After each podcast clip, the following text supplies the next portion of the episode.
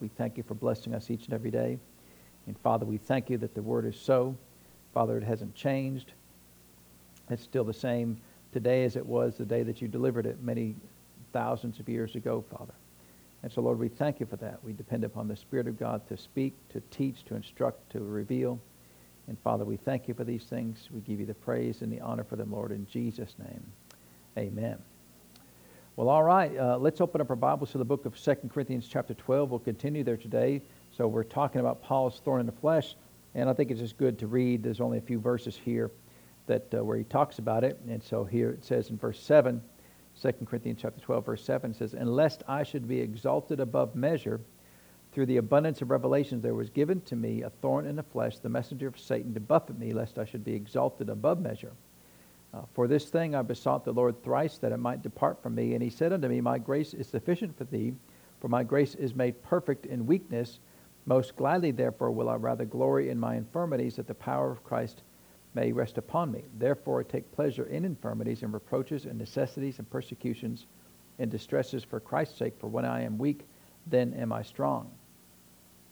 And so, this is the common verse used um, to kind of say that Paul was uh, sick and diseased. Uh, in fact, uh, he mentions over there in, um, Galatians chapter 4, verse 15, says, If you, uh, you would have plucked out your own eyes and given them to me. So uh, they take those two scriptures together because he doesn't say specifically in here what his thorn was. Uh, and so they take that, that minor reference there in Galatians that says that you would have plucked out your very eyes from on my behalf. He never said he needed eyes. It just said that's what that's what they said, and um, you know it's just like someone saying you know I'll give uh, I'll give an arm and a leg for this thing. Uh, it's really just a, a, a phrase or an idiom that people say because they want to be a blessing to you. Uh, but people have taken those two verses together and said, well, Paul was sick. Uh, in fact, uh, uh we're kind of going through some of the notes that this one fellow had sent to Brother Bosworth when he was in the area preaching. This fellow had wrote this uh, paper up and then delivered it to all the people who lived in the area where uh, Brother Bosworth had, was preaching the Word of God. Never did go and talk to Brother Bosworth directly. You know, he just kind of was a weasel and went behind his back and, and uh, uh, put this paper out with the goal and intent of, of persuading people that, uh, that God is not the healer. Uh, and so we had gone through several things that he said, uh, and we'll continue on here, uh, just kind of revealing, reviewing what this fellow had said.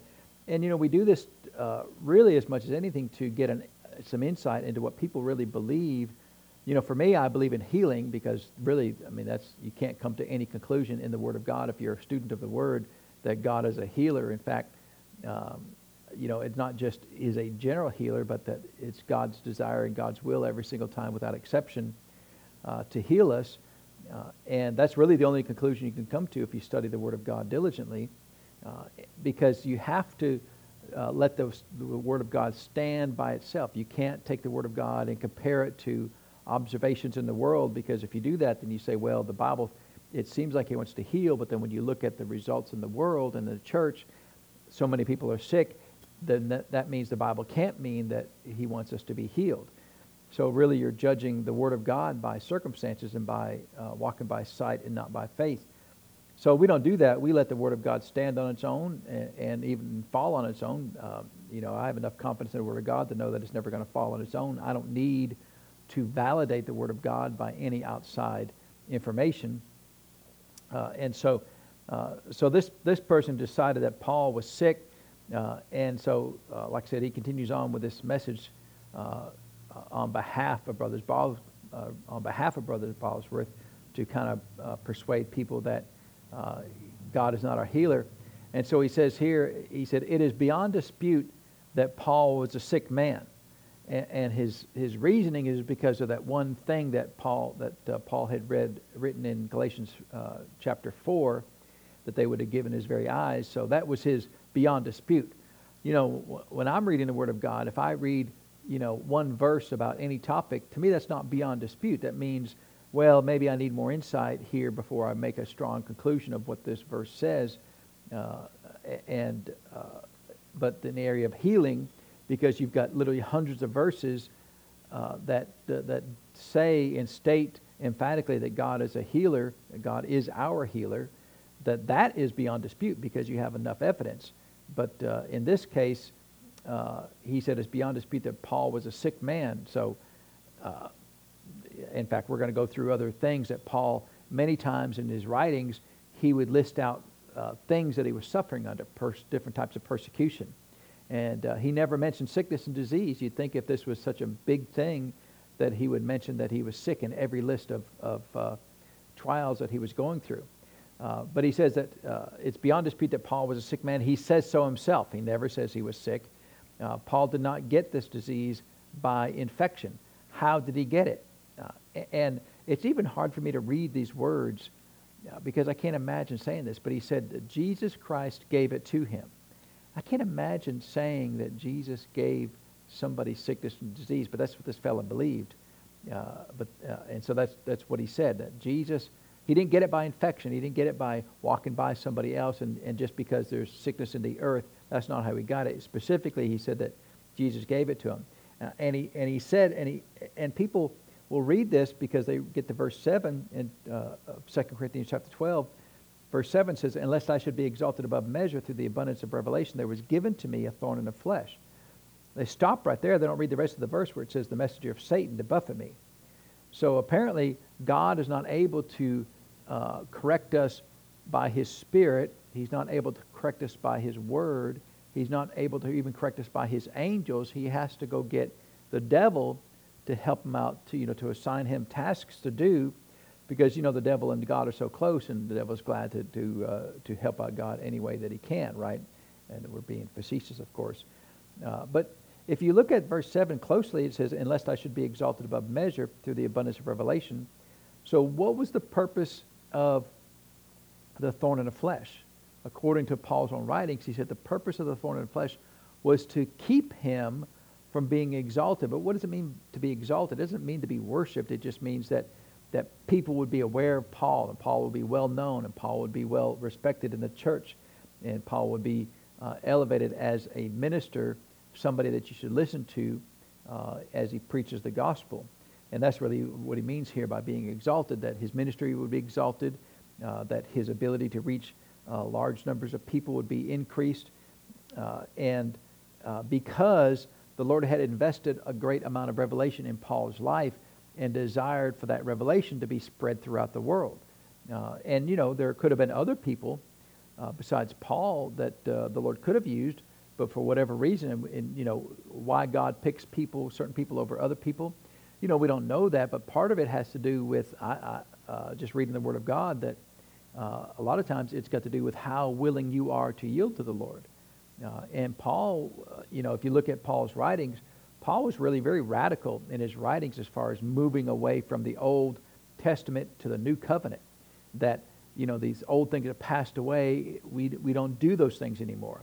We don't follow the word of, uh, we don't follow the Ten Commandments. We follow the new commandment of love. And we don't do circumcision. We do uh, water baptism. We don't do uh, sacrificing to animals. Uh, the Lord Jesus was their only sacrifice.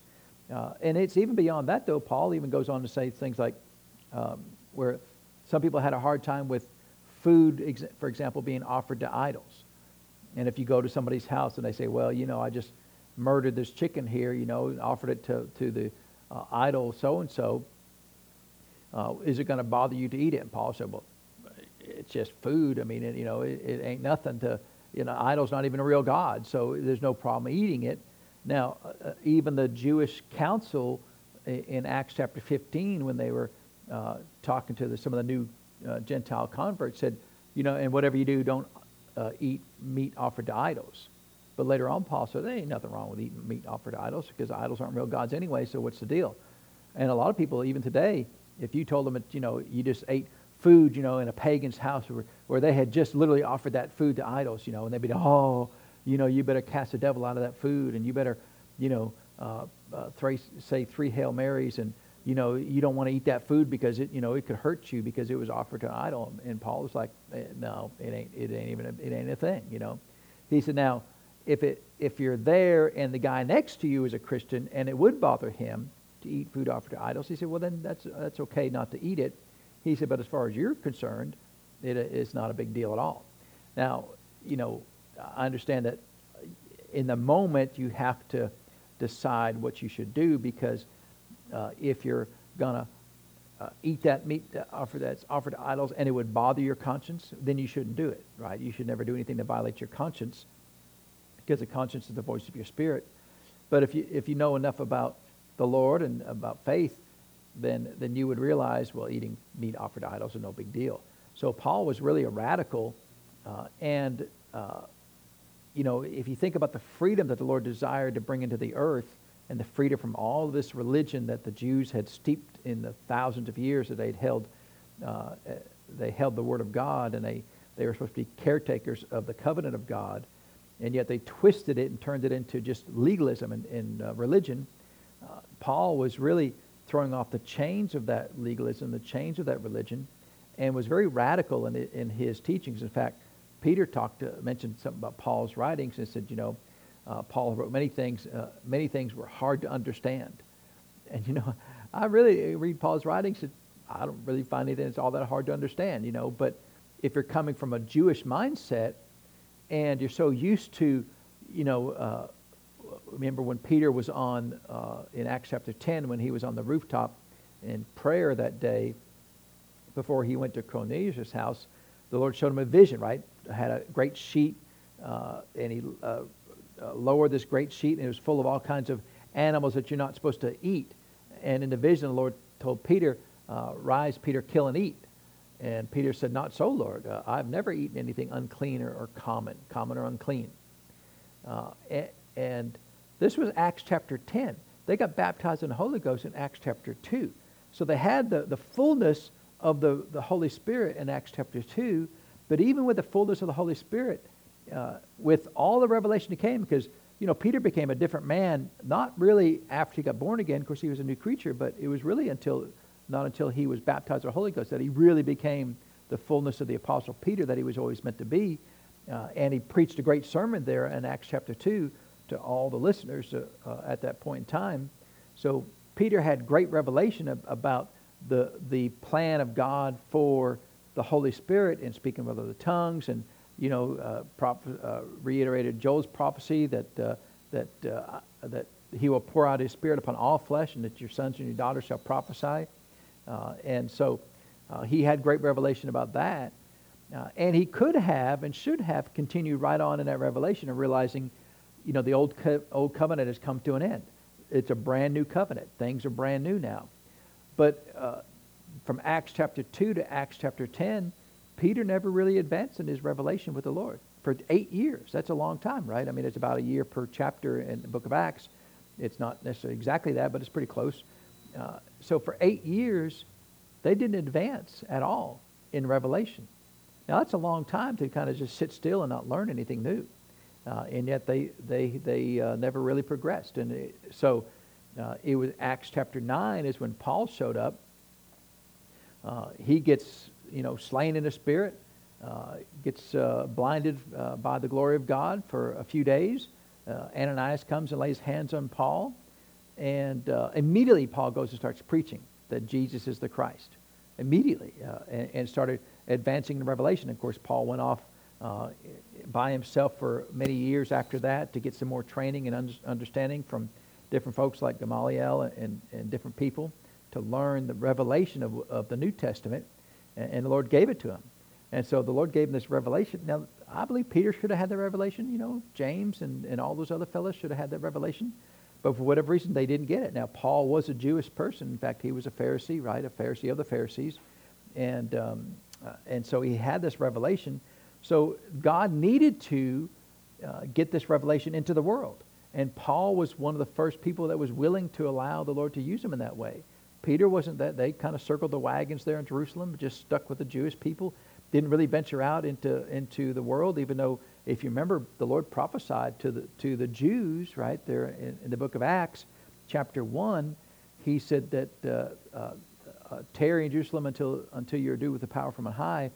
Uh, and after that point, you shall be a witness unto me in Jerusalem, so the Jews, the Judea, Uh, so, so that's a, the, the, still a Jewish nation, Samaria. So now you're outside the Jewish nation, and under the unto the uttermost parts of the earth.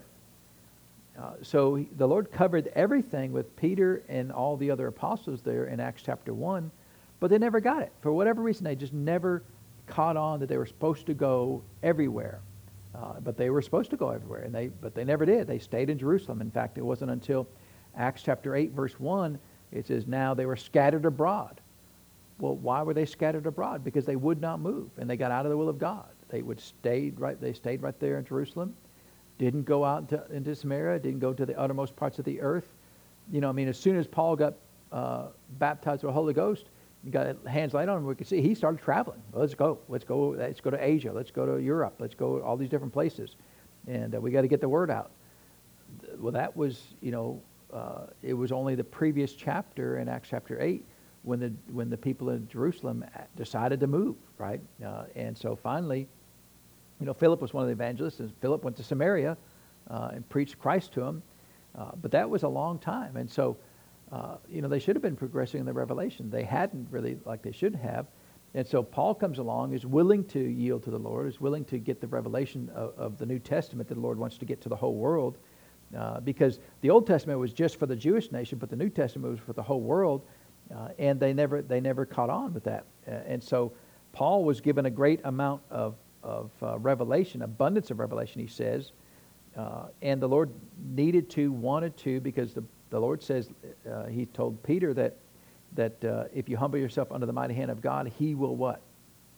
Exalt you in due season. So it was, it's always the, Lord, the Lord's intent to exalt anybody who's willing to stay humble with the Lord, uh, which sounds kind of, you know, like a contradiction of terms. How can you be exalted and be humbled at the same time? Well, that, that's uh, they're not they're not exclusive, right? Because some people think that being humble means that you're unknown and uh, you just you're, you're you're nobody and you think like you're nobody. That's not being humble. Being humble means to stay under. It means to stay under the authority of the Lord and never think that you are worthy to be worshipped. Because some people they get they get they get exalted and suddenly they think they're worthy to be worshipped. Well, I must be somebody. Look at all these folks that, that are coming to listen to me preach. Uh, and so they get out from under where they're supposed to be, which is the Lord is the only one worthy to be worshipped none of us will ever be, ever be worthy to be worshiped. So Paul said, uh, lest I should be exalted. So the goal of the thorn was to keep Paul under, was to keep Paul from being exalted, was to keep Paul from having the word that the Lord had given to him to be spread throughout the world. Uh, and, well, who's got the most to gain from hindering the advancement of the gospel? Uh, is God got the, I mean, is, is, uh, is God the one who desires for the gospel to be constrained? Well, no. And so, uh, so the, the goal, I mean, it says it right there, the goal of the thorn was to keep Paul from being exalted. Uh, and it says, lest I should be exalted above measure. So, if that's the case, because this man says that he received the sickness from Jesus Christ himself, that's what this man said. Of course, it's not true, but uh, that doesn't make any sense because then Jesus is going to be hindering Paul because the purpose of the sickness was to hinder Paul from being exalted, not in a prideful way, but just to keep from his message from being exalted in the earth. Why would Jesus give Paul the revelation, but then give him a thorn to hold back the revelation? Doesn't even make any sense, right? That's what crazy people would do. Well, I'm going to give you this thing, but you know, I'm going to going to make sure you can't use this thing, right? Uh, and, and so, of course, it doesn't make any sense at all. Doubt and unbelief never makes any sense to me anyway. Uh, and so, uh, so that, that's, so the purpose of the thorn was to, was to hinder the advancement of Paul's ministry in the earth. Uh, and uh, who's got the most to gain from that? The devil does. Does God have anything to gain from what he's invested in you from getting out into the world? No, the very purpose of him giving you revelation is to go into the world right? Remember what he said in Jerusalem in Acts 1.8, don't go anywhere until you get the Holy Spirit, uh, until you get that revelation of the Holy Spirit, and you get the Holy Spirit. Don't go anywhere until you get that, and then go. It was always, it's always the Lord's intent for us to go. Uh, and so, uh, so I can't even imagine saying those words that Jesus Christ gave Paul that sickness and disease. Of course, it was a sickness and disease anyway because we go through, uh, eventually we'll go through and find out what this phrase means, thorn in the flesh. Uh, but he continues on and saying, Paul did not want to be sick. He prayed the Lord to heal him from the sickness. He p- prayed not once, not twice, but three times.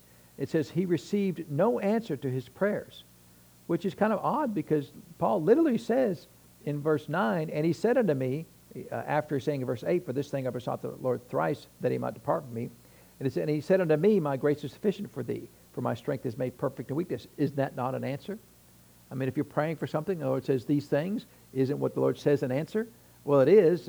And so, uh, you know, uh, this person seems like they're an intelligent human being because of the way they write.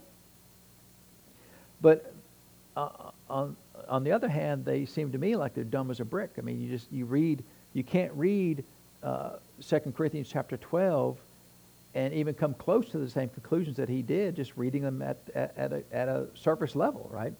Uh, and so uh, he said that uh, um, in spite of all his praying, he got no healing. His thrice offered prayer brought him no cure, not even the hint of healing. And that is not all. The Lord said to Paul a very startling thing. He said, My grace is sufficient for thee. He tells Paul it is better for him to be sick than to be well. So when the Lord said, My grace is sufficient for me, the man took that phrase and made the giant leap to the Lord, really saying that I want what I want for you is to be sick because that's better for you. How do you go from saying my grace is sufficient to oh, what you really mean is, is you, don't, you don't want me to, to uh, get better at all. You want me to stay exactly the same way uh, and, uh, and somehow that's better for me. Uh, and so, but that just shows you that uh, they don't understand the purpose of the grace of God. The purpose of the grace of God on this earth in your personal life is given to you to allow you to change the course and direction of your life to line up fully with the, with the, with the will of God. Uh, it's not to just let you maintain where you are uh, and hang on for the best. The purpose of the grace of God is if you're dealing with tribulations and trials, the grace of God is there to empower you to get out of those tribulations and trials. Uh, he doesn't just give you his grace to hang on the best you can. Uh, you can do that without the grace of God. And so I don't know how you go from my grace is sufficient to it's better for you to be sick than to be well. Uh, it's, he continues on, and, and uh, you know, I don't know how much, we got just a couple more things this man says here. He continues on and says, he tells Paul it is the divine will he shall not be cured. He tells Paul divine power can and will operate in and through him better with ophthalmia and sickness than without it. Now, does that say that anywhere in these verses that God said that, that my power will work better in you while you're sick than when you're when you're well? Uh, no, I mean that's what he that's he, he's taking the uh, most gladly, therefore, will I rather glory in my infirmities that the power of Christ may rest upon me. Uh, but again, we'll find out here uh, as we look up this root of this that he's not talking about sickness, disease. Uh, but when, when, when do you feel more like yielding to the Spirit of God? When you're sick or when you're well? Uh, I mean, when you're when you're can't even get out of bed, do you feel like laying hands on anybody? When you can't even see, I mean, the, the man says that the the pus was running out of his eyes and it was just, you know, a horrible sight. Well, you know, and he said that the pain was like a stake being stabbed in your eye. If you're in that much pain, how much ministering do you feel like doing? Uh, you know, I mean, you feel like praying for long hours, reading for long hours. You know, Paul studied. Paul was a student of the Word. Paul studied and, and he had parchments. And would, he even talked about uh, with the people that work for him, make sure you bring the scrolls. I need to, I need to study more. Uh, if you can't see, how much studying do you feel like doing? Uh, you know, uh, you know, it's not like today where we've got bright lights and we've got, you know, uh, good paper and good uh, printed materials that we can read easily. These were scrolls that were on, you know, typically leather or parchment of some kind that, you know, it was difficult to read them to begin with, with good eyesight. And then if you got bad eyesight from, from apparently what this man says that Paul has, that um, uh, that that's somehow better. So of course he, he's he's he's not making a great uh, a great case for his belief, but basically what he's doing is bullying us that you know you're just so wrong. uh, and that uh, th- this is really what it says. So, uh, but common sense would tell you that you know God can work better in a well body than a sick body.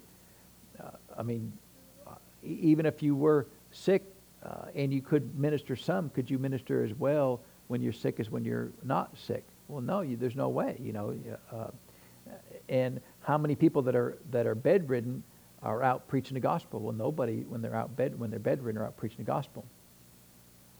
Uh, and so he, he, continues on and says, uh, Hear what Paul has to say in response to the Lord concerning his infirmity and the will of the Lord that he shall not be cured of it. These are his words. Most gladly will I therefore uh, will I rather glory in my infirmity than the pow- that the power of Christ may rest upon me. Here is Paul saying just this. So this is his translation of what Paul said. I will glory in my ophthalmia. Uh, my eyes may be full of repulsive discharges, I may be the object of pity. No matter, I will glory in it. I will rejoice in my sickness. Uh, and that's a big stretch, you know, uh, from from I will glory in my infirmities. Uh, now, now, you know, you got to if the power of Christ, and that word power there is the supernatural miracle worker power of God. If the power of Christ is resting upon you, how does that not automatically drive out the sickness and disease? I mean, if the remember it back in Luke chapter 5 where it says the power of God was present to heal them? And the first one who had the faith in that power got healed, right? Now, the other people didn't have faith in the power, so uh, you can have all the power in the world, and, and if you don't have faith in it, it's not going to do any good. But if you show a spark of faith in that power, then healing is, is the result. Remember the woman with the issue of blood? She, she went and touched Jesus, and he said, uh, Somebody touched me. For virtue or power, that same power there that we're talking about here in 2 Corinthians, that same power left Jesus and affected a healing and a cure in her physical body. That's the result of, of what happens when the power of God comes in contact with sickness and disease.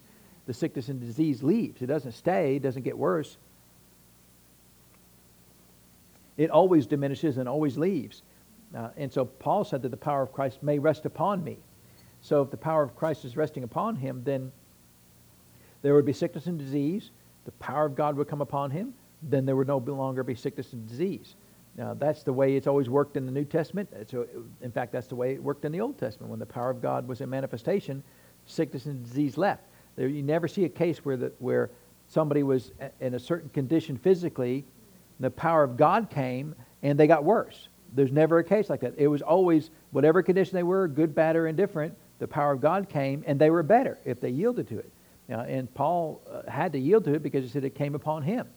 Uh, and so, uh, you know, it, it, just it shows an amazing lack of any understanding of really anything. Uh, it, it's really just an, an intellectual person who, for whatever reason, believes that God desires for his people to be sick and is making a very strong uh, stated case to that end, but his logic is, is flawed in every statement that he makes. and so, uh, he said that uh, um, uh, the, the, last statement that he makes, he says, In the quivering flesh and painful suffering of his apostle, the Lord has written his divine protest against this unspeakable doctrine, this brutal, brutal, and we read this I think last week, this brutal transmutation of the cross of Christ into the center of physical healing. So he called uh, the doctrine of healing uh, an unspeakable doctrine. Uh, he said that it's a transmutation of the cross of Christ. And you know, if you got $64 words, I guess you ought to use them as much as you can, right? Uh, and so, uh, but none of it's true, right? Of course, none of it, none of it's true at all. Uh, but he said the Lord is writing his protest. So the Lord is protesting those who believe in divine healing. Uh, and so, so let, us uh, so when Paul said the thorn in the flesh, now, this, this phrase, thorn in the flesh, has become part of even our um, uh, vocabulary, right? But if you think about that, thorn in the flesh, um, that, that's what you call an idiom. It's a phrase which doesn't, doesn't actually mean a physical thorn, right? Because even this fellow here that doesn't know anything never said that it was an actual thorn, that he was walking by a, a bush and he tripped and fell in this bush and a thorn came off the bush and stabbed him in the side that's what it really was. He said it was actually in his eyes. And so when, uh, uh, when Paul said it's a thorn in the flesh, this fellow's saying, well, what he, what he really means, it's a sickness in his eyes. Uh, but uh, the, the, simplest thing in the world is to, well, let's, you know, let's go look up the, the phrase thorn in the flesh. Let's see if the Bible has anything else to say about that. And because that's really the best way to study the Word of God. If you find a phrase that you're not familiar with, go and see if that phrase is used anywhere else in the Bible, and then you'll get a, some context of what that thing means. And so, and that's really how you should study the Word of God. You, you go look up, and that's, and for me, that, that's oftentimes how I study. I go see a word, well, and I, you know, it's used in that particular verse, but I don't get the full context of that meaning of that verse. So let me go look it up in other verses to see how another writer or the same writer used it in other cases to see if I can get a better understanding of what it means, because that's really one of the best ways to study the Word of God. Uh, and so let's turn uh, to, back to the Old Testament, uh, to the book of Numbers, chapter 33. Now, was Paul a Jewish pe- person? You, did he study the Old Testament? Did he know anything about the Old Testament? Well, sure, he did because he was a Pharisee of the Pharisees.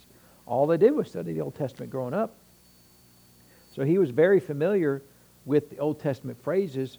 And so here in the book of uh, Numbers, uh, in verse 33, so, you know, they're, they're in the wilderness at this point in time, right? They're supposed to be heading to the promised land, but of course they, they kept messing up. And the Lord finally said, well, then y'all are going to die off uh, and another generation will have to go into the promised land.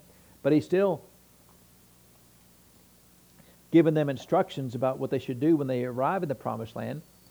Um, and so he says here in verse uh, 55 of, of Numbers chapter 33, he said, But if you will not drive out the inhabitants of the land from before you, then it shall come to pass that those which you let remain of them shall be pricks in your eyes and thorns in your sides, and shall vex you in the land wherein you dwell. So that's the uh, when Paul said thorn in my flesh, and the Lord said thorn in your sides. Well, where did Paul get that phrase from? He got it from right here, right? He got it from here, and we'll look at some other other examples.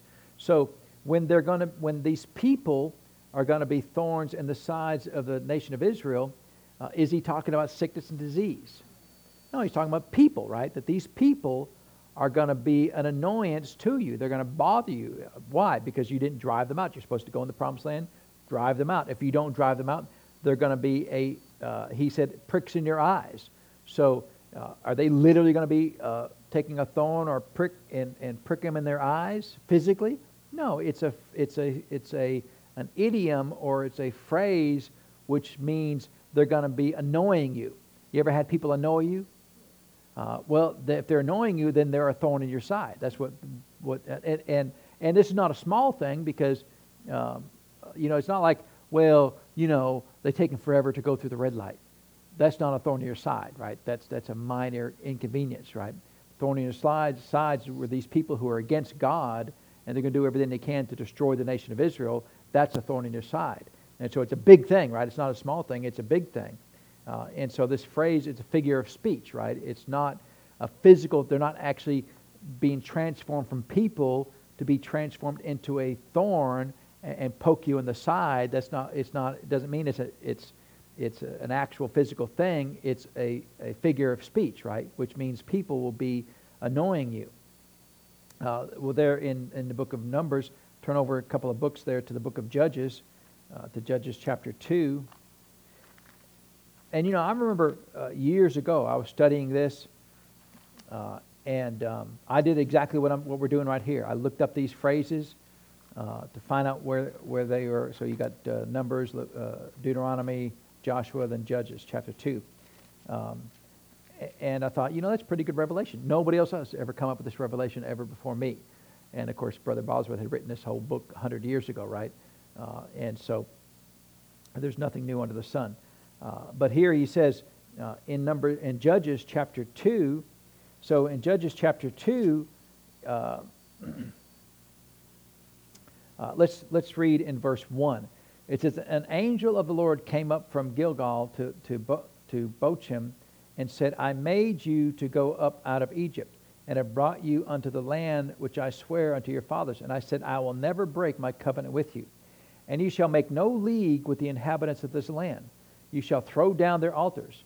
But you have not obeyed my voice, Why have you done this? So the angel is, is preaching to the people here. And the angel has said, You didn't do what I told you to do. Why not? He said, Wherefore I also said, I will not drive them out from before you, but they shall be as thorns in your sides, and their God shall be a snare unto you.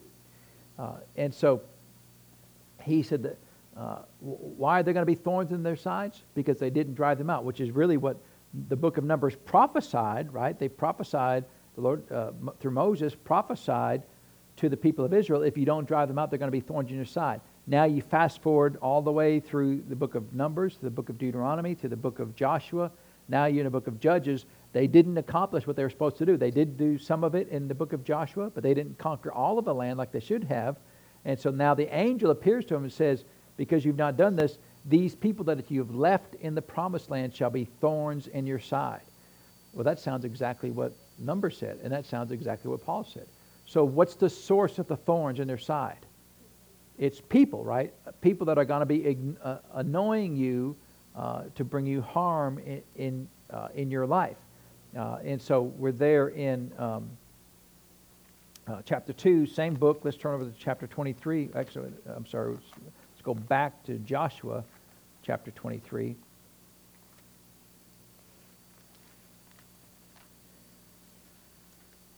And you know, I've always wondered why, you know, like for Joshua, I always wondered why they never did fulfill the, the work that the, the Joshua knew what he was supposed to do, but they never did get it done. And then even at, at the end of Joshua, they never did, uh, Joshua never did assign a, a successor uh, to his position as a leader of Israel. Uh, and I never, uh, never understood what, because Mo- Moses did. Uh, in fact, Moses did by the direction of the Lord. Uh, and so but here they are, you know, again, uh, talking about what's going on here. And he says in verse 13, uh, Know for certain, certainty that the Lord your God will no more drive out any of these nations from, from before you. So he was talking about that verse 12, else if you do in any ways go back and cleave unto the remnant of these nations, uh, even these that remain among you, and shall make marriages with them and go in, in unto them, and they to you, know for certainty that the Lord your God will no more drive out any of these nations before you. So uh, Joshua was telling them, look, you, you, don't need to join up with the inhabitants of the promised land. They're supposed to be gone. We're supposed to get rid of them. He said, if you don't do that, then the Lord's not going to remove them out of, uh, out of your midst. He said, but they shall be snares and traps unto you, and scourges in your sides, and thorns in your eyes, until you perish from off this good land which the Lord your God hath given you. So, uh, scourges in your sides and thorns in your eyes. Well, that's the same kind of phrase, right? Saying it's not exactly the same, but it's very similar to uh, the the uh, phrase, the figure of speech that Paul used uh, in 2 Corinthians chapter 12. Uh, so, who who are uh, the the the way that Joshua said it? Who are the scourges in your sides and thorns in your eyes? Is that sickness and disease? No. What is it? It's people. So the book of Numbers was talking about people. The book of Judges was talking about people. The, the, uh, uh, the book of Joshua was talking about people. Um, and so, uh, so are you starting to get a hint, right? So when Paul used the phrase thorn in your side, where did he get that from? He got it from the Old Testament that he studied, that he knew well. And, and this was a big thing, right? And they all knew, all the nation of Israel knew that they had failed to do what the Lord had said the, the history of the, the, uh, the nation of Israel was that they should have removed all the, the people out of the, the uh, promised land. They chose, for whatever reason, not to do that fully like they should have. And the Lord prophesied uh, three different times here that they will be thorns in your sides. Uh, and, and in every case, he was always talking about thorns in your sides was going to be people. He never said, uh, even in the book of Deuteronomy chapter 28, it talks about all the, uh, all the sickness and diseases he never said that these sickness and diseases shall be thorns in your side. He never used that phrase when, when it, when it uh, was dealing with uh, sickness and disease. So every single time the Lord uses the phrase thorn in your sides, he's always talking about people. Every single time. Are there any exceptions? No exceptions. So if every time you read that phrase and it was always talking about the same thing, and then Paul uses that phrase in the New Testament, or any Jewish writer would have used that phrase in the New Testament, what would they, what would they have been talking about? they would have been talking about people, right? It's, it's the only conclusion that you would come to. They wouldn't use suddenly use that uh, and change the meaning of that phrase because then people wouldn't know what they were talking about. So always um, they were uh, the thorn in your sides were always people. So now we go back to 2 Corinthians chapter 12. So if, if Paul, did Paul have a thorn in the flesh? He did. Uh, what was the source of the thorn in the flesh? Was it sickness and disease or was it something else? It was something else. It was always people, right? Because he continues on. Uh, now let's go back to verse 7 of 2 Corinthians chapter 12. It said, Unless I should be exalted above measure through the abundance of revelation, there was given to me a thorn in the flesh. What's those next words? The what? The messenger of Satan, right? So uh, uh, a messenger then is not sickness and disease. A messenger specifically uh, of Satan would have, the message, the word messenger there is the same word used for angels, uh, but there are demonic angels too, right? They're the angels on the bad side, uh, and so in fact, the Lord even mentions the, talking about the devil and his angels in the book of Matthew. He uses that same phrase there. Uh, and uh, anytime that you look up that word messenger uh, in the context uh, in the New Testament, I think it's used nearly 200 times in the New Testament. Uh, it's always talking about uh, a a specific personality, right? If it's the devil and his, and his angels, or the devil and his messengers, then those are personalities, right? They're not human beings, but they are, they are uh, a personality of some kind, uh, an, an intelligent being of some time, of some kind that has a goal and has a message, right, for you. Even if it's a negative message, in this case it's a negative message, but um, everywhere that the, that the Bible uses that, that phrase uh, messenger, it's always talking about a, a specific personality, right? Sometimes messengers were used of people, but most of the time they were used uh, about specifically angels or angelic beings, either angels from God or angels from the devil. Whether it's an angel from God or an angel from the devil, it's still, is it sickness? It's not sickness, it's an angel, right? It's some kind of messenger from, uh, from the spirit realm.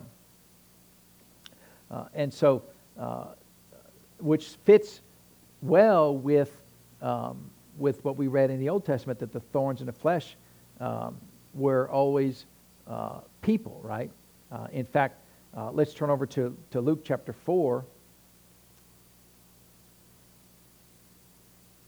And, and, you know, to me, if you do a good study on this, on this topic and you put the whole counsel of God together, there's only one conclusion that you come to. Uh, there's, there's not, well, this is sickness and disease because that doesn't make any sense, right? So it was a messenger of Satan was the thorn in the flesh. So how does that work out? Well, uh, we know in Luke chapter 4 we're not going to read the whole thing, but uh, in the first part of Luke chapter 4, at the beginning of the chapter, remember Jesus went into the wilderness, right? Uh, and uh, in fact, it says there in uh, verse 1 that in Jesus, being full of the Holy Ghost, returned from Jordan and was led by the Spirit into the wilderness, being 40 days tempted of the devil. And in those days he did eat nothing, and when they were ended, he afterward hungered. So he was in the, in the wilderness for 40 days. So he was tempted all 40 days, right? Because it wasn't just the, the end of it. Uh, it was during the whole 40 days that he was being tempted uh, of the devil. Uh, but who came to Jesus at this time here after, uh, after the 40 days? Who physically came to Jesus? It was literally Satan, right? Satan came to him, spoke to him. They had their, their conversation about doing things, and Jesus said, It is written, it is written, it is written, and never did yield to anything that the, devil said. Uh, and so that was, was, so was the devil a messenger? He was a messenger, right? He came with a message to the Lord Jesus to try to get Jesus to sin. Uh, and so, but then we get down to verse 13. It says, And when the devil had ended all the temptation, he departed from him. Uh, who did he depart from? He departed from Jesus, right? He departed from him for a season or for a while. So uh, we're in Luke chapter 4 is there ever a case again from the rest of the, the ministry of Jesus where we read that the devil specifically came to Jesus as the devil? He Said, I'm the devil, I want you to do this. I'm the devil, I want you to do that. Was there ever another case where the devil specifically came to Jesus in his ministry? No, and yet it says he left him for a season. So, but who did Jesus have to deal with all throughout his ministry? He had to deal with people, right? And what, what, what were the people that were always against Jesus? It's always the Pharisees, right? The Sadducees, the Herodians, right? All the different different uh, right? Uh, uh, and so you got all the different people, all the religious people were always against Jesus, right? The high priest was against Jesus. You know, the regular people, they weren't really against Jesus. It was, it was really the religious people. But, but uh, what did Jesus say of these people in John chapter 8, verse 44? He said, ye are, ye are of your father, the devil. So he said that these people that were bothering him, that their father was the devil. So even though the devil didn't appear to Jesus directly, uh, who did the devil uh, motivate to bother Jesus? People, right? He would motivate people to go and try to attack Jesus, try to stone Jesus, try to trip Jesus up in different things that he said and did. Uh, all these people were being motivated by the devil. Uh, and so, uh, so even though the devil left him for a season, he came back, but he came back by uh, getting people that would yield to him and try to attack Jesus. Uh, and, you know, in your life, more than likely, you're never going to have to face the devil directly. But does that mean that you never have to deal with any influence from the devil in your life at all? No, there's always going to be people that will yield to the devil. And, you know, the, the sad part is, uh, will there ever be Christians that yield to the devil? Sure, there are. You know, Christians can yield to the devil just like uh, uh, unsaved people can uh, yield to the devil. Uh, in fact, the worst t- things that you deal with is a Christian yielding to the devil because then it's all messed up, right? And Christians that yield to the devil are just really mean. Uh, and so it doesn't mean all Christians yield to the devil, of course, in that, but, uh, but uh, in all of these cases, for the whole ministry of Jesus, he had to deal with messengers of Satan sent to him to buffet him.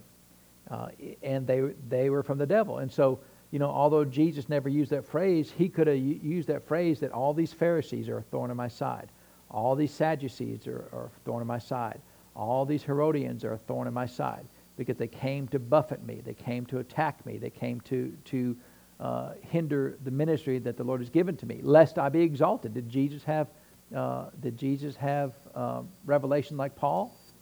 Well, I mean, he, he probably had a little bit more. You reckon just a little bit more than Paul? No, he had a lot more than Paul, right?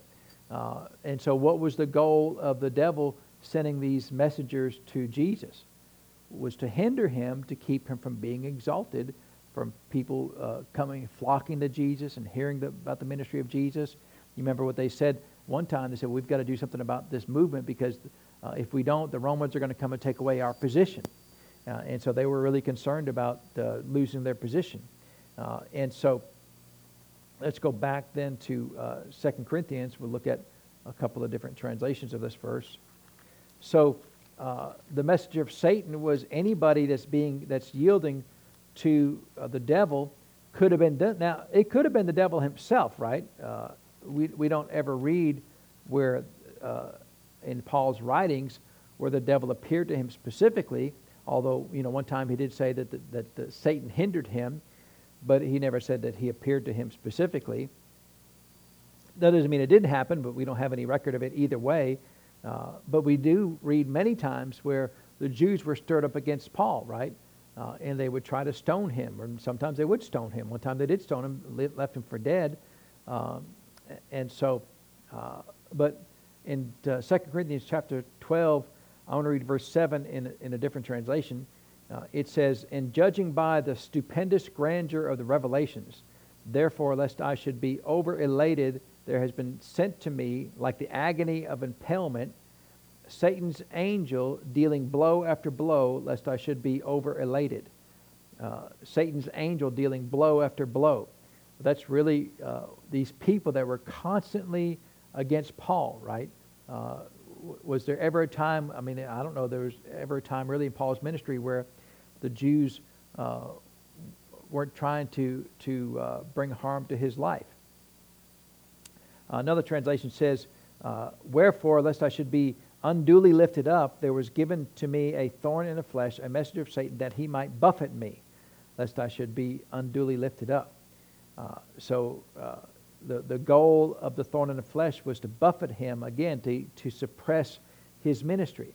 And that's going to be done with people. It's always done with people. It's not done with sickness and disease. Uh, and so, in fact, uh, Weymouth's translation of verse 8 says, uh, As for this, three times have I besought the Lord to rid me of him. Uh, because he had talked about uh, that he might, he might buffet, or that, uh, uh and, and, uh, and that he would rid me of him. So, in those cases, when even in the King James, it's still the same Greek language, but they're both specific masculine pronouns. So it's not a generic it, it's a specific masculine pronoun. So, um, in all of these cases, uh, Paul is talking about uh, a specific personality, right? A, uh, uh, it could have been a demonic spirit, but more than likely, he was always referring to all the primarily Jewish people. Sometimes it would be Gentiles as well, but for the most part, he was he was persecuted by the Jews, uh, and uh, it was constant, right? Was it? Did it ever stop? No, and, and there are times when Paul talked about some specific person who is only there uh, to annoy him. Uh, in fact, uh, you know, there's a lot of cases, but uh, we'll turn back to the book of Acts, uh, chapter 16 here. We'll just look at one specific case. So here in, in um, uh, Acts chapter 16 and verse 16, it says, uh, and it came to pass as we went to prayer, a certain damsel possessed with a spirit of divination. So, did, did she yield to the devil? Sure, she was possessed, right? Met us, which brought her masters much gain by soothsaying. The same followed Paul and us and cried, saying, These men are the servants of the Most High God, which show us the way of salvation. This she did many days. Well, why didn't Paul do anything about it? Well, number one, to cast the devil out, you don't just cast the devil out, you, you only do it by the will of God. Because number one, you don't know if this person wants the, the devil cast out of them. Uh, and so uh, we can go into a whole lot of details about casting out devils in that. But if Paul doesn't have an unction to do anything about it, then does he have the power to do it? He doesn't have the power to do it unless the Lord gives him the unction to do it. Uh, and so, so what did Paul have to do for several days? He had to put up with it, right? Uh, was she a thorn in his side? Well, sure, because she, she, everybody knew she was possessed of the devil, uh, and, uh, and she's, you know, testifying about Paul. Well, who wants the devil testifying on your behalf? You know, nobody wants the devil to testify on your behalf. So uh, Paul was grieved. Well, did he sound grieved in, in 2 Corinthians chapter 12? Sure he did, right? He said, you know, I've prayed to the Lord three times to, uh, to get rid of this thing. Uh, and so, uh, so it says here that, uh, but Paul being grieved after many days, right? So not the first time she did it, not the second time she did it, not the first day, not the second day, but after many days, finally Paul being grieved turned and said to the Spirit, I command thee in the name of Jesus Christ to come out of her. And he came out that same hour. So this is just one example of many examples where there was a thorn in Paul's side who was a person, right? A person yielded to the devil was a thorn in Paul's side. Uh, in this case, Paul had the authority to do something about it. Uh, but in a lot of the t- cases where the Jews would attack him, uh, there, were, there was nothing that he, that he could do about it. In fact, uh, we're there in, in chapter 16. Um, uh, turn over to chapter 14 there. Uh, and um, uh, let's read in verse 8. It says, And there was a certain man at Lystra, impotent in his feet, a cripple from his mother's womb, who never had walked. The same heard Paul speak, who steadfastly beholding him and perceived, uh, perceiving that he had faith to be healed, said with a loud voice, Stand, stand upright on thy feet. And he leaped and walked. Uh, and uh, I think we were in, in um, uh, Cleveland not long ago, and, and um, uh, Pastor Hagin was there and he brought out a point that you know i mean i've read this story so many times but he brought out a great point. He said he said it was not only a miracle that the man got healed but remember what it says that that he was crippled from his mother's womb and what? Had never what? Walked. So the man had never walked right? And, and so if he'd never walked you know if you take a baby uh, that's a newborn baby and you put tennis shoes on say let's go for a walk. What's the baby going to do He's just going to sit there like a blob, right? Because that's what they do. They sit there like a blob. Why? Because they don't know how to walk. You, I mean, you take a baby, that, um, you know, you put tennis shoes on all day long, they're not going to know how to walk. So had this man ever walked? Never walked. And, and so he got healed. He stood upright. He leaped, and he what? Walked. Well, that's a miracle just in itself. The fact that he was able to walk, having never walked before. You know, the reason why you're able to walk is because, uh, you know, you got to think about walking sometimes. Sometimes I think about walking, and you think about all. You know, you take one step, and your body, your brain is it's constantly telling you, okay, your weight is here.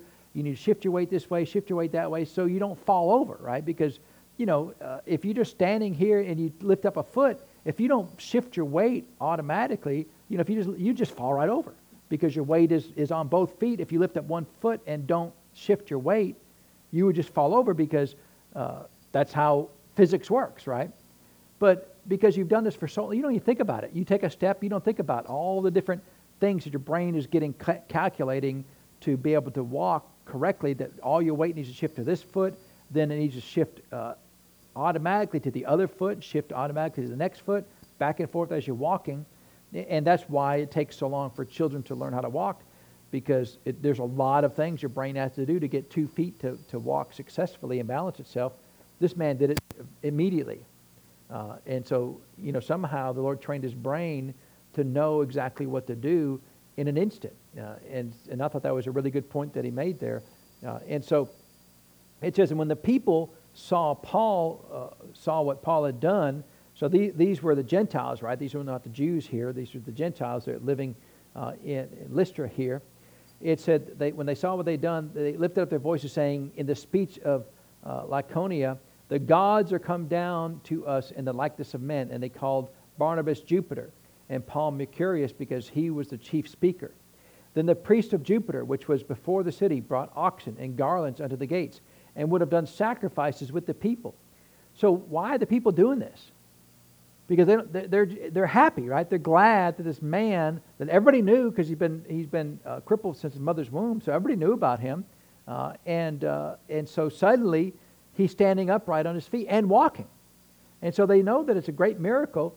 And they're, they, you know, of course, they don't know any better. They're dumb. They're, they're uneducated Gentiles. They just assume, well, it's a God, right? They say, there's God's walking among us. So if it's a God, we should offer sacrifices. That's what we do, right? We murder mammals and we offer sacrifices to this God. And so they did that because they were glad for what Paul and Barnabas had done on behalf of this man at Lystra. Uh, and so in verse 14, which when the apostles Barnabas and Paul heard of, they rent their clothes and ran un, un, among the people, crying out and saying, Sirs, why do you do these things? Because they didn't want to be treated like gods. Do you want to be treated like a god? You know, you're not a god. You don't want to be treated like a god. Uh, and you sure don't want sacrifices made on your behalf. And saying, Sir, Sirs, why do you do this thing? We also are men of like passion. So they're saying, We're just like you. We're just regular people like passions with you, and preach unto you that you should turn from these vanities unto the living God, which made heaven and earth and the sea and all things that are therein, who in times past suffered all nations to walk in their own ways. Nevertheless, he left not himself without witness in that he did good and gave us rain from heaven and fruitful seasons filled, filling our hearts with food and gladness. And with these sayings scarce restrained they the people so they were barely able to get the people from not making sacrifices because they were so glad that Paul and Barnabas had showed up, uh, and Paul was able to, to convince them, hey, don't do this sacrifice. There's no need for the sacrifices. it says that they had not done sacrifice unto them. So, so I always think this is an amazing story right here, right? They went from being really unknown to a miracle happen. Now everybody loves them. Everybody's wanting to even make sacrifices for them on their behalf Paul constrains them, but they're still glad that they came. And it says in verse 19, and they came thither certain Jews from Antioch and Iconium who persuaded the people. And having stoned Paul, drew him out of the city, supposing he had been dead. So, I mean, that's how quick things can change, right? I mean, one second before that, they're wanting to worship Paul and Barnabas and offer sacrifices. And the next second, they're stoning them. Why? Because of people, what people said. What, what they said. We don't know what they said, but I'm sure they're like, they're all lying. It's not really a miracle. This man, you know, was going to get up and walk anyway. Uh, I'm sure it was something to that effect, right? Uh, and so, uh, but did Paul resist being stoned? No. Did Paul rebuke them in the name of Jesus and say, stop stoning me? No. Uh, and so there were plenty of times, just like in this case, where Paul didn't do anything. He didn't have the unction to, to use the name of Jesus against his attackers here and, and got stoned. In fact, uh, as far as we know, he's dead, right? That uh, supposing he had been dead, because that's what happens when you stone people, they die. And, and so it says in verse 20, howbeit as the disciples stood round about him, he rose up. Wouldn't you have loved to have been there? What do you think they're doing standing around him? They're mourning him, right? Paul was such a great guy, right? I mean, he's only been with us now for a few chapters in the book of Acts, and, and he was doing such a good job, and now he's gone, you know, and, and I'm sure they were crying, I'm sure there was tears, and Paul you know, woke up and said, hey, let's go, boys, right? And so what did he do? He said he rose up, came into the city. The next day he departed uh, with Barnabas to Derbe. So, uh, so number one, if you're dealing with people, your fortunes can change just like that, right? You don't ever put your faith in people because people will change just, I mean, just uh, literally one second they want to offer sacrifices to the gods of Barnabas and Paul. And the second after that, they want to stone him and kill him because of people, right? Because the Jews came and, and uh, they, they persuaded the people. Now, I don't know how you get a better persuasion than raising somebody up who's not walked since their mother's womb. Uh, what could they have done better than that? I don't know, but uh, somehow these Jews, uh, because they were evil, had evil intent, uh, were able to persuade the people against Paul to the point that they wanted to stone Paul. Uh, you know, who knows what it was, and I, I, hope we get more details when we get to heaven. You know, Lord, fill me in. How do they go from worshiping Paul to stoning Paul? Because you would think that all these people, if the Jews came and attacked Paul, that all these people that loved Paul because of the man at Lystra would have stood by Paul and said, hey, you leave him alone. He's our friend, right? We just, we were about to offer sacrifices to him. That, that's how much we love him. But, um, uh, you know, you're one to hurt him. You're not going to hurt him. You're going to have to go through me. Nobody stood at Paul's defense. They let Paul just suffer and die right there in front of them. Uh, and so, so were these Jews a thorn in Paul's side? Uh, he, they were. Did they bring sickness to Paul? No, they stoned him, right? Uh, and, uh, uh, you know, it was a terrible thing that they did. So, uh, and we could go st- story after story about how all of these cases that people were a thorn in Paul's side everywhere he went. Even when he had a great message, at, like at Lystra there, they still turned around and stoned him five seconds after that. One second, everything is good. Next second, you know, he gets hit upside the head with a stone. Uh, and so uh, so we'll look at, uh, uh, because we really need to look at and, and get a good, solid foundation of whenever Paul talks about the things that he suffered, did he ever talk about sickness and disease. And he never does, right? He talks about the persecutions and what they did to him, uh, but he never talked about, and my life is so hard because I'm sick all the time. You know, he doesn't say that.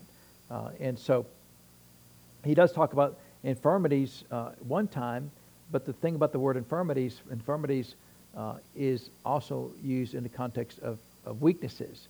Like, you know, uh, you have a weakness for chocolate chip cookies, so that's an infirmity, right? So it, the word infirmity is not a good word to use as a basis for thinking somebody is sick with a physical illness. It could be somebody is limited in their ability to stand against sin.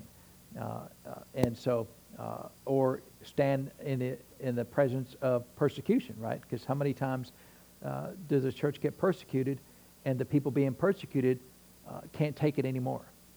Uh, and they, they yield to whatever the persecutors are trying to get them to do uh, because they are, in, they are weak in that sense, right? Not saying that to disparage them, but uh, how many people you reckon that were martyrs over the years, you know, when people said, if you don't, if you don't recant Jesus, that we're going to kill you. Uh, and they start torturing them, and in the middle of the torture, they, they recant Jesus well, they don't really recant Jesus. You know, uh, it wasn't in their heart to do it. They did it to relieve the pain, uh, and so Jesus isn't going to hold them against it. But in that moment, you know, they were weak in that moment, right? It's not to say that you know we wouldn't be weak too in, in that moment. Uh, so we've got to be careful about using the word infirmity as the as the King James translates it uh, to define uh, everything as being sickness and disease.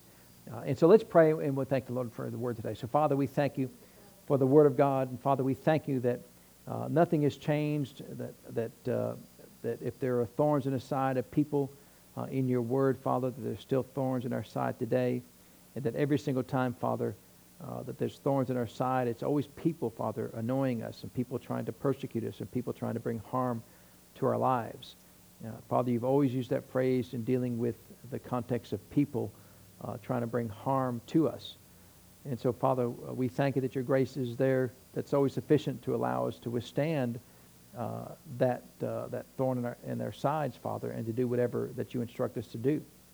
And so, Father, we thank you for these things. We thank you for revelation, insight, wisdom, and we give you the praise and the honor for it, Lord, in Jesus' name. Amen. And you know, the, where in 2 Corinthians chapter 12, where it says Paul had prayed three times for the Lord to remove that, you know, you ever wanted the Lord to remove somebody who's annoying you out of your life? Not, you know, you don't wish ill will towards them. You don't wish them harm, but Lord, uh, can, can they just move on somewhere else? But you know, uh, I have observed that there are many times that the Lord has you to go in and, and have uh, contact with somebody who is a thorn in your side because he loves that person, doesn't he? And you may be the only one who's willing to talk to them. You may be the only one willing to put up with what they're doing against you. Uh, and so the grace of God is there to allow you to put up with their being a, them being a thorn in your side because God loves them. He desires to help them. Uh, and so, you know, uh, you've got to be careful in asking the Lord to remove that thorn from your side because uh, the Lord may want you there. Not to, He doesn't want you there to suffer. He wants you there for them. He wants you there to help them. Uh, and, you know, in this case, we don't know what the context of it was because uh, the Lord doesn't say that, but, but He does say that my grace is sufficient for you. So He never said that I'm going to remove that thorn if there people are annoying you. You know, Jesus said this, you're going to have persecution in this life, right? And sometimes the persecution is there because God want you, wants you to be in that person's life to help them. Even though they're a thorn in your side, he still wants you there to help them because he loves them. It's not about you suffering, it's about you helping them. And you may have to suffer in order to put up with them long enough to help them. And you may never help them. They may never decide to be helped. They may never decide, but they, they, they deserve a shot. From the Lord's perspective, they deserve a shot because he loves them. Uh, and that's really, uh, in any time of persecution, you know, you've got to find out, Lord, do you want me to, to leave this persecution or you want me to have put up with this persecution? You've got to find out what God wants, wants you to do. He'll never say, well, I want you to suffer, so stick around. That's, he'll never say that. But he will say, I need you to suffer in order to help them. That's why it's called long suffering, right? That, that's the fruit of the Spirit. It's called long suffering because sometimes there is suffering in you dealing with people. Uh, and that's really the case. Whoever this person was, the Lord decided, you know, Paul, they, they need a shot and you need to help them. And, and yet they were a thorn in Paul's side. And, but the Lord st- still said, because he loves them, he wants Paul to continue working with them. And he said, My grace is there to help you in the midst of that persecution. Uh, and that's where you've got to get to where, even if you're being persecuted, if it's the will of God for you to be there, to stay there, it's there for their benefit, right? It's never there for your for you, right? The suffering is not for you to learn or to grow or to be more spiritual the suffering that you put up with is because you have to suffer sometimes to try to help people. Uh, and, and, that's really what this, what this situation is in 2 Corinthians chapter 12. Uh, and, and so we'll look at, we'll get some more details about that as we go along. Uh, and so, but it, was it sickness and disease? Never. Was that phrase thorn in the side ever used in the context of sickness and disease? Never used in the context of that. So if Paul used that phrase, he picked it up from the Old Testament, which is always used in dealing with people. And, uh, and how many times did Paul have to deal with, with unkind people? Lots of times, right? Uh, and so, did Paul ever get tired of dealing with it? He did. That's why he prayed to the Lord three times, right? Uh, and the Lord's like, in fact, what did the Lord prophesy to, to Paul? I know uh, we can't keep on preaching again, but uh, remember what he said? I'm going to show him how many things he must suffer. And, and why did he say that? Because he was going to have to deal with people, right? If you never have to deal with people, not much suffering you have to do in this life. Amen? Uh, but then nobody gets saved either because you're never going to preach the gospel to anybody. So uh, we, there's just things you're going to have to suffer with sometimes in this life to help people. If you're going to help people, you will suffer, uh, and and that's just that's the unfortunate part of, of dealing with people. But uh, do we have the grace necessary to deal with it? We do, right? Uh, and so that's the key right there, right? We have the grace, then it's just a thing. We don't have to we don't have to like it. We don't have to enjoy it. Don't have to look forward to it but we have the grace to deal with it. Uh, and that's really the, the result that we need to get from Paul's discussion here. Not that, oh, God is making me sick, so to learn something. It's just dumb. I mean, it's not even good. Not even, it's not even an intelligent uh, uh, result of reading 2 Corinthians chapter 12. no intelligent person could come to that conclusion, but people have done it all throughout history, haven't they? Uh, uh, yeah, thorn in the flesh.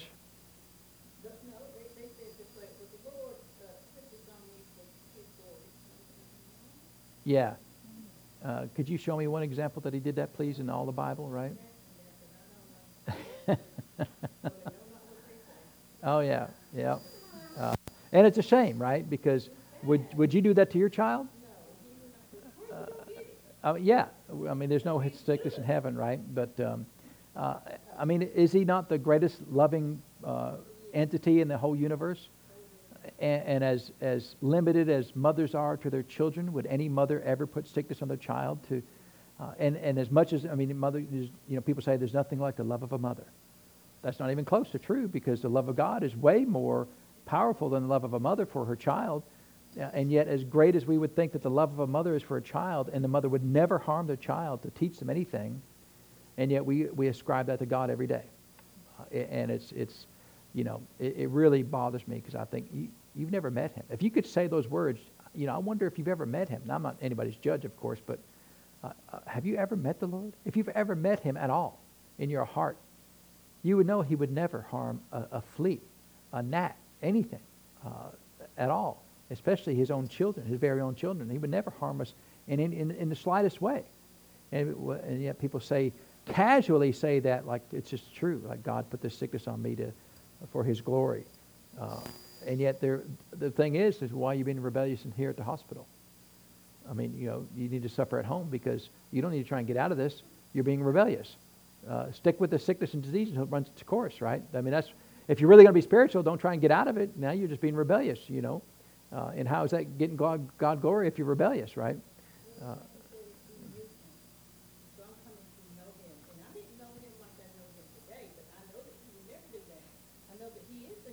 yeah. Yeah, not even halfway better.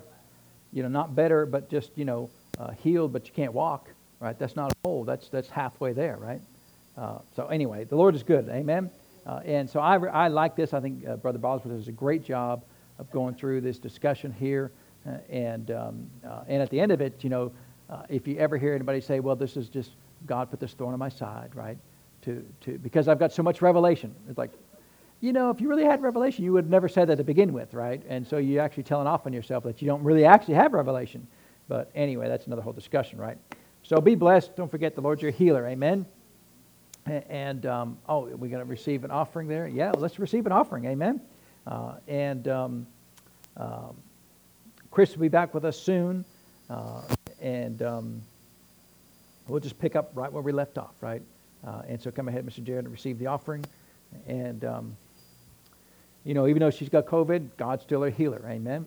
Uh, he's, he's in the healing business. And she'll not have any lasting effects from it. You know, some people, they, they lose their sense of taste or lose their sense of smell. Uh, and um, yeah, it'd be really sad, right? Then, then all food tastes the same. All, everything is gruel after that. Uh, and so, um, but no, she'll make a full recovery. Amen. And she's well on her way to recovering now. So all is well. Amen. Uh, and so, uh, be blessed, and we'll see you next Sunday.